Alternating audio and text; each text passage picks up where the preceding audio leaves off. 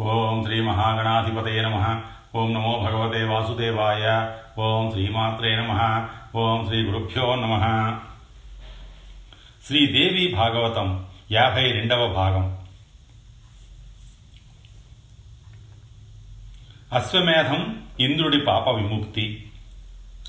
విష్ణుమూర్తి చిరునవ్వులు చిందిస్తూ మేఘ గంభీర కంఠస్వరంతో బదులు పలికాడు. దేవతలారా భయపడకండి. మరొక ఉపాయం చెబుతాను. ఆచరించండి. అందరూ కలిసి అశ్వమేధయాగం చెయ్యండి. ఆ పుణ్యంతో ఇంద్రుడు పవిత్రుడవుతాడు. బ్రహ్మహత్య మహాపాతకం తొలగిపోతుంది. దానికి ఇది విరుగుడు.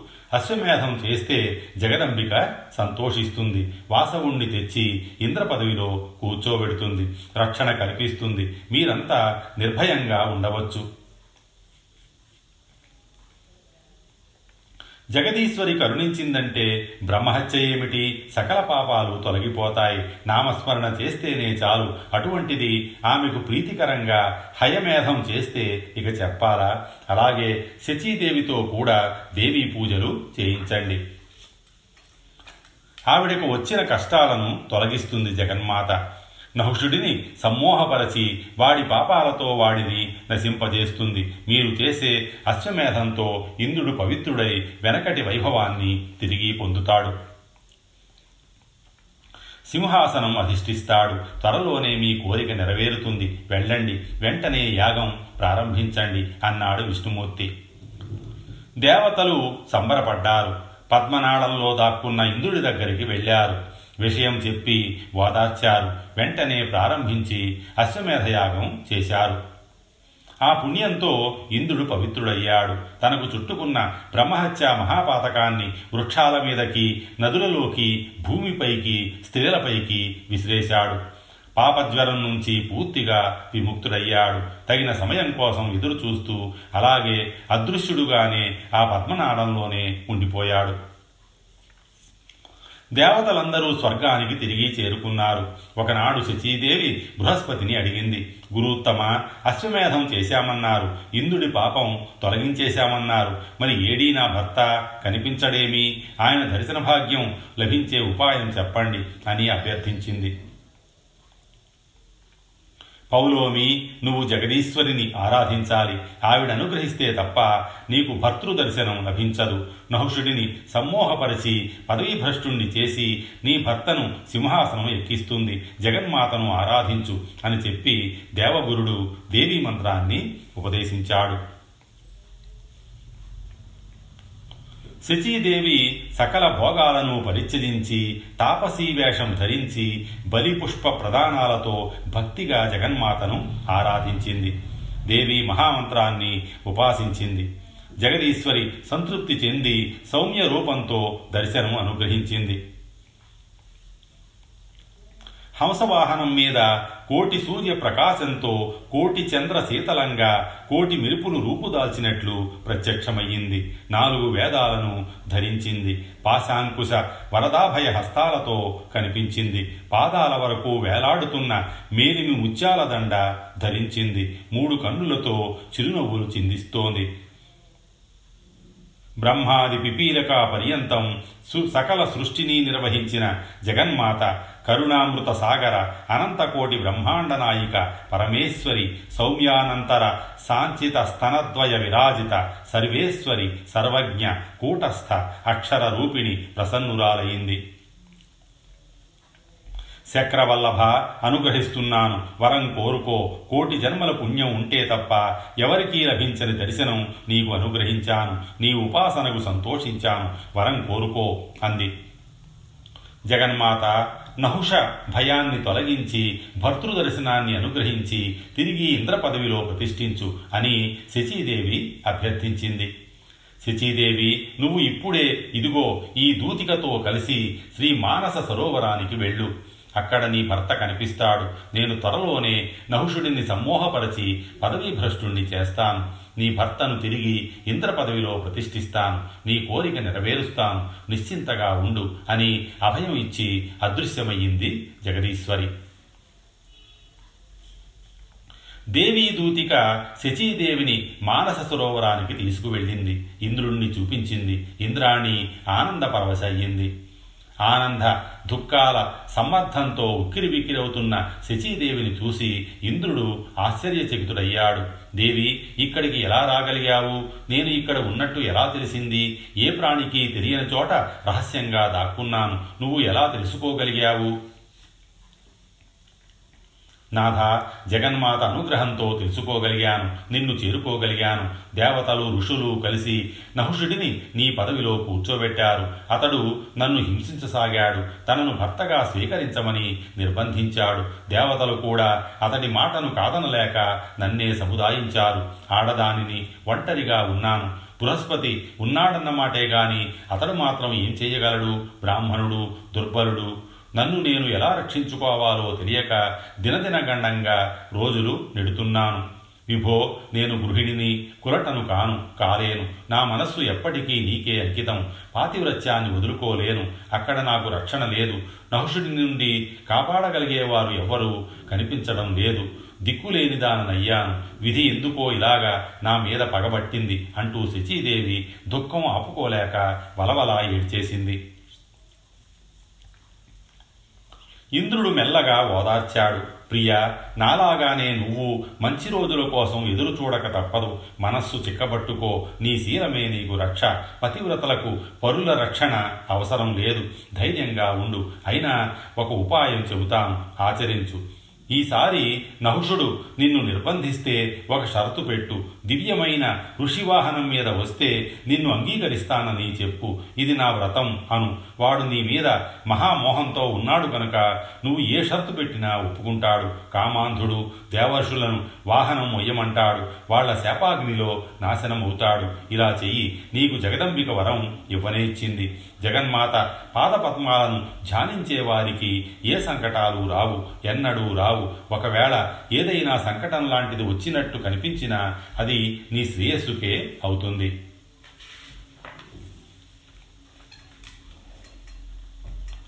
అందుచేత మణిద్వీప నివాసిని ఎప్పుడూ మరిచిపోవు బృహస్పతి చెప్పినట్టు నిత్యము భువనేశ్వర్ని ఉపాసించు. నీకు జయం లభిస్తుంది. శుభం జరుగుతుంది. వెళ్ళిరా అని పంపించాడు. ఋషి వాహనం నహుషపతనం శచీదేవి గుండెలు చిక్కబట్టుకొని సరాసరి వెళ్ళి నహుషుడిని దర్శించింది. ఆ కామాంధుడు ఎంతగానో సంబరపడిపోయాడు. కామిని స్వాగతం సుస్వాగతం నిజం చెబుతున్నాను. నా మాట నమ్ము. నేను నీ సేవకుణ్ణి నీకు పరాధీనుణ్ణి. నీ ఆజ్ఞ నాకు శిరోధార్యం. నా కోరిక మన్నించి ఇలా దయచేశావు. అంతే చాలు. ఓ మితభాషిని ఓ శుచిస్మిత సిగ్గుపడకు. నేను నీ భక్తుణ్ణి నన్ను చేపట్టు. నీకు ఏది ఇష్టమో చెప్పు చేస్తాను. నిన్ను సంతోషపెట్టడం కన్నా నాకు కావలసింది ఏముంది? అంటూ నహుషుడు ప్రాధేయపడ్డాడు. శచీదేవి తన అసహ్యాన్ని మనసులోనే అణుచుకొని సిగ్గుల్లో రంగరించి చిరునవ్వులు చిందించింది. కృత్రిమ వాసవ ఇప్పటికే నువ్వు చెయ్యవలసిందంతా చేశావు. అయినా ఒక చిన్న కోరిక ఇప్పుడే మొలకెత్తింది. తీరుస్తానంటే చెబుతాను. శచి సందేహించకు. అడుగు. నీకోసం ఏమైనా చేస్తాను. ఏది తెమ్మన్నా తెస్తాను. అది ఎంత అలభ్యమైనా సరే ఆజ్ఞాపించు. ఇంద్రాణి ఆశ్చర్యంగా విలాసంగా కనుబొమలు ఎగరేసింది. చూపులు అల్లార్చింది. రాజేంద్ర చేస్తానంటున్నావు సరే తీరా అడిగాక కాదంటావేమో నమ్మకం కుదరకుండా ఎలా అడగను? పైగా మీ పరిపాలకులలో సత్యవాదులు చాలా అరుదని విన్నాను. తరచుగా మాట తప్పుతూ ఉంటారుట కదా. అంచేత ఏదైనా ప్రతిజ్ఞ చేసి ఒట్టు వేసి నాకు నమ్మకం కలిగిస్తే తప్ప నేను అడగను బాబు. సుందరి నీ మాట జవదాటను. నువ్వు అడిగింది చేస్తాను. యజ్ఞాలు దానాలు చేసి నేను సంపాదించుకున్న మొత్తం పుణ్యం మీద ఒట్టు వేసి చెబుతున్నాను. మాట తప్పను. నిస్సంకోచంగా అడుగు. కాదు ఆజ్ఞాపించు. అయితే అడుగుతున్నాను. ఇది తీర్చావంటే నీకు వశమవుతాను. ఇది నా ప్రతిజ్ఞ. విను. ఇంద్రుడికి గుర్రాలు ఏనుగులు రథాలు ఇవి వాహనాలు. వాసుదేవుడికి గరుడు వాహనం. యముడికి మహిషం. శంకరుడికి ఋషభం బ్రహ్మదేవుడికి హంస కుమారస్వామికి నెమలి వినాయకుడికి ఎలుక. ఇలా ఎవరి వాహనాలు వారికి ఉన్నాయి కదా? మరి నీకు వాహనం ఏది? నీకు ఒక అపూర్వమైన వాహనం ఉండాలని నా అభిలాష. విష్ణు రుద్ర చతుర్ముఖులకు గాని దేవదానవ మానవాదులలో ఎవరికీ గాని లేని అత్యద్భుతము అపూర్వము అయిన వాహనం మీద నిన్ను చూడాలని కోరుతున్నాను. మహర్షులు మోస్తుండగా బంగారు పల్లకీ మీద నువ్వు దర్జాగా వస్తుంటే చూసి ఆనందించే అవకాశం నాకు కల్పించు. ఇదే నా ముచ్చట. తీరుస్తావు కదూ? మాట తప్పవు కదూ? సకల దేవత సార్వభౌముడిగా అప్పటికి గాని నిన్ను నేను గుర్తించను. రాజేంద్ర ఈ వాహనం వల్ల నీ తేజస్సు తప్పకుండా మిన్నుముట్టుతుంది సుమా. జ్ఞాన దుర్బలుడైన నహుషుడు ఈ మాటలు విని హాయిగా నవ్వాడు. మహాదేవి కల్పించిన వ్యామోహం తలకెక్కింది. శశీదేవిని మెచ్చుకుంటూ బదులు పలికాడు తన్వి నిజం చెప్పావు. నాకు అపూర్వమైన వాహనం ఉండవలసిందే. నీల నీరద వేణి నీ కోరిక చెల్లిస్తాను నీ ముచ్చట తీరుస్తాను. మహామునులు పల్లకీ మోశారంటే నా తేజస్సు దిగ్దిగంతాలకు వ్యాపించిందన్నమాటే అల్పశక్తిమంతులకు వారు పల్లకీ ముయ్యరు కదా. అలాగే బంగారు పల్లకీలోనే నీ దగ్గరికి వస్తాను. సప్తర్షులు దేవర్షులు బోయిలవుతారు. ముల్లోకాలలోనూ నన్ను సమర్థుడిగా సర్వాధికుడిగా మహాతపస్విగా గుర్తిద్దువుగాని అని చెప్పి శచీదేవిని విడుకొల్పి మహామునులకు కబురు పెట్టాడు మళ్ళీ ఏ ప్రమాదం తెచ్చిపెట్టాడో అని మునులంతా బిలబిలా వచ్చారు. మహర్షులారా నేను ఇంద్రుణ్ణి సర్వశక్తి సంపన్నుణ్ణి మీరు సిగ్గు లజ్జ విడిచిపెట్టి నా ఆజ్ఞను నెరవేర్చాలి. ఇంద్రాసనం దక్కిందే తప్ప ఇంతవరకు ఇంద్రాణి నాకు చిక్కలేదు. ఇప్పుడే పిలిచి మాట్లాడాను. మునియానం మీద వస్తేగా నన్ను అంగీకరిస్తానని ప్రేమగా చెప్పింది. అందుచేత మీరంతా కలిసి నాకు ఈ పని చేసి పెట్టాలి. నా మనస్సు శచీదేవిని వాంఛిస్తోంది. మన్మథ తాపం తట్టుకోలేకుండా ఉన్నాను. మీరు దయతలచాలి మిమ్మల్ని శరణు వేడుతున్నాను. ఈ అద్భుత కార్యం నిర్వర్తించి ఉపకారం చేసి పెట్టండి. నహుషుడు ఇలా బతిమాలుకున్నాడు. అగస్యాది సప్తర్షులు దయతలిచారు. భవిష్యత్తు తెలిసి అంగీకరించారు. నహుషుడు ఆనందం పట్టలేకపోయాడు. శచీదేవి చేజిక్కినట్టే మురిసిపోయాడు. పల్లకి ఎక్కి కూర్చున్నాడు. మహర్షులు బోయిలై మోస్తున్నారు. కామార్తుడై ఆలస్యాన్ని తట్టుకోలేక సర్ప సర్ప అని అదిలించాడు. ముందువైపు కొమ్ము కాస్తున్న అగస్త్యుణ్ణి త్వరగా నడు అంటూ కాలితో శిరస్సు మీద తాటించాడు. అతడు అగస్యుడు లోపాముద్రాపతి వాతాపిని భక్షించినవాడు సముద్రాన్ని మూడు గుక్కల్లో దిగమింగినవాడు అతడిని కాలితో దన్నాడు నహుషుడు. కమిచీతో చరిచాడు నహుషుడు. మనసు నిండా ఇంద్రాణి ముసురుకుంది. మన్మథ తాపం భరించలేకపోతున్నాడు. సర్ప సర్ప అంటున్నాడు. కమిచీతో తోలుతున్నాడు. అగస్యుడు ఇంక తట్టుకోలేకపోయాడు. ఓర్పు సహనము నశించాయి. ఒక్కసారిగా అతిక్రుద్ధుడయ్యాడు.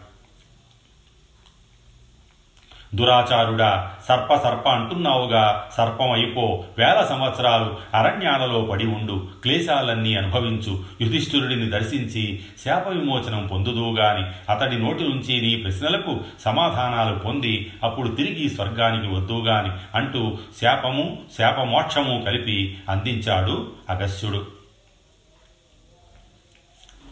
నహుషుడికి పట్టిన కామపిశాచి వదిలిపోయింది. అహంకారం దిగిపోయింది. అగస్త్యుడిని నమస్కరించి బహుధా స్తుతించాడు. అయినా సర్పరూపం రానే వచ్చింది. స్వర్గం నుంచి పడిపోయాడు. బృహస్పతి వెంటనే మానసరోవరానికి వెళ్ళాడు. ఇంద్రుడికి జరిగినదంతా విన్నవించాడు. అతడు సంతోషించాడు. అంతలోకి సకల దేవతలు మహర్షులు అక్కడికి చేరుకున్నారు. ఇంద్రుడిని ఓదార్చారు.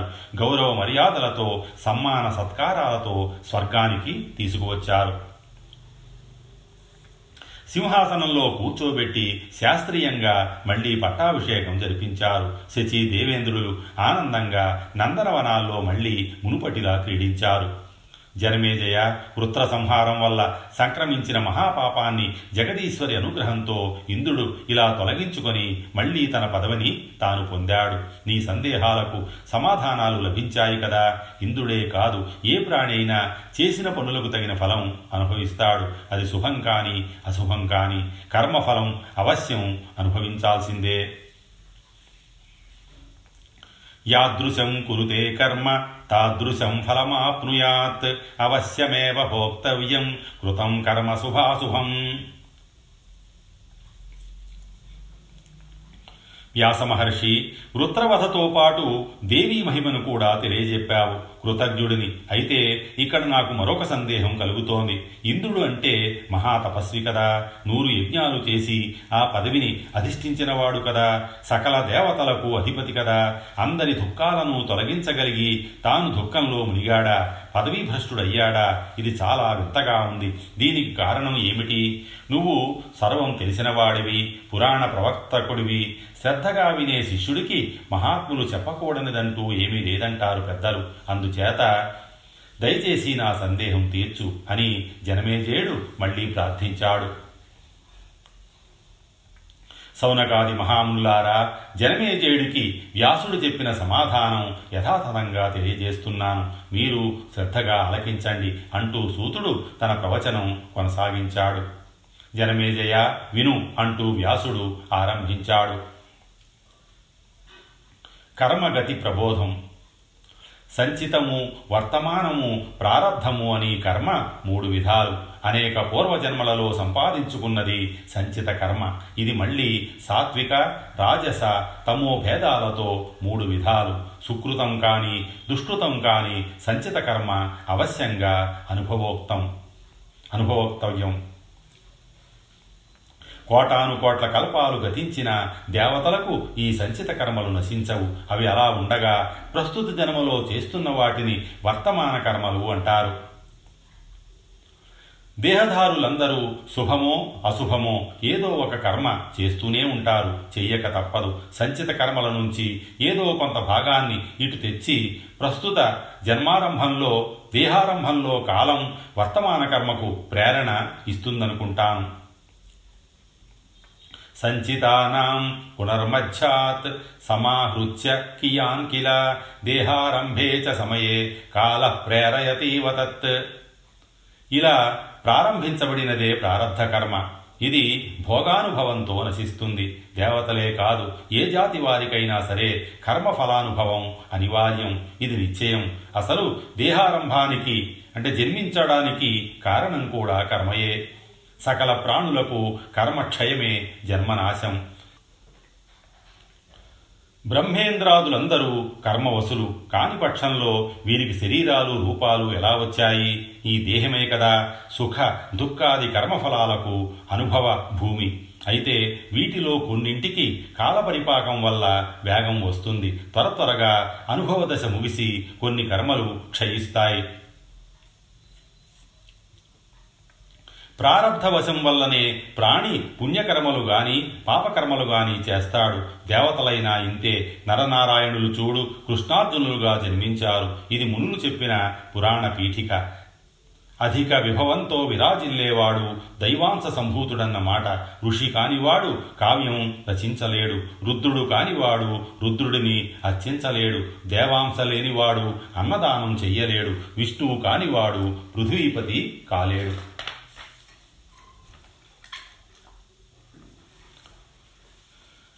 నా ఋషి కురుతే కావ్యం నా రుద్రో రుద్రమచ్యతే నా దేవాంశో దదాత్యన్నం నా విష్ణు పృథివీపతి.